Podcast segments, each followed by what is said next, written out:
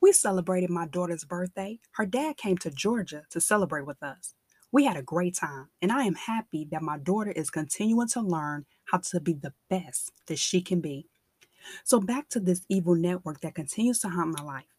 On November 7, 2022, I went to the major health food grocery store in Midtown Atlanta off 14th Street. I get my ticket to park and go inside.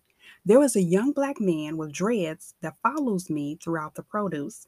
He doesn't follow me close, so he doesn't seem so obvious. But I get the produce and put them in my cart and move on. I proceed to get the other items and then I go to the self checkout. After I purchase my items and validate my parking ticket, I go to my car. I pull out and proceed to the gate to exit the parking garage, and I notice a heavy-set black man staring at me and walking slowly through the entrance of the parking garage. I don't know why he was staring at me, but it was such a weird stare. Most people may look and then just keep going, but he continued to stare as I placed my ticket in the scanner so the bar will raise so I can leave the garage. If you have read the previous post, you already know that some of the foods was manipulated at this store location when I purchased products. As I explained before, they have been terrorizing me since 2015. No matter where I go, they are going to try to poison me so that it cause harm over time so nobody will know that I was poisoned because I went to the grocery store to buy my food so that I don't starve. This is hard to prove, but all I can do is see what happens. I continue to pray, meditate, and eat healthy. I don't know what they will try next or how dangerous they will become if they don't accomplish what they have planned through food poisoning. Later on during the afternoon, I went to another grocery store that I have not went to before. I believe that this network has alerted every major grocery store and restaurant in the areas that I frequently shop at.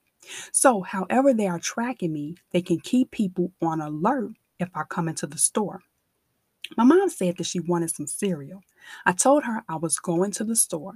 So, as I was saying, I went to this major grocery store located near me on Marietta Road that I have not been to before. I went to the cereal aisle and there was a white man scanning inventory. He said hello. I said hello. I looked for the cereal, but I didn't see it. So I picked up a couple of other boxes of cereal that I saw and I proceeded to the self checkout. But the white man that was scanning the products on the shelf said, hello. So I said, hello again. And he said, oh, I already said hello.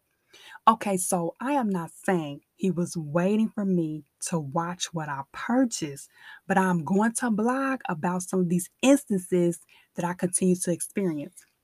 I am still blown away by the resources they must have used to continue to stalk me like this.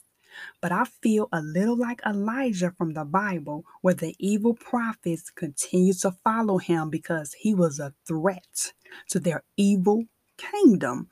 Elijah was a prophet for universal good, and he did not change or waver from fighting for the good of the universe. I write this for anyone who may come across this blog and need some encouragement to continue on the path of universal good, no matter how much universal evil tries to bring chaos, hate, and desolation to your life.